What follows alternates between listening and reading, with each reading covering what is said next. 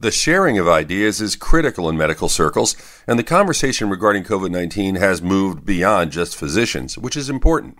An example people's personal physicians have been talking with them about masks and social distancing for children going to school.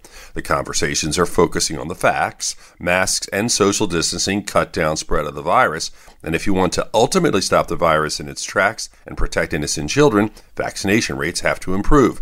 The vaccines have been proven to be safe. If you haven't had that conversation with your own physician, take a few minutes and reach out. Your doctor will be glad to talk with you. Communication is more important now than ever. With your health, I'm Dr. Brian McDonough on 1010 Wins.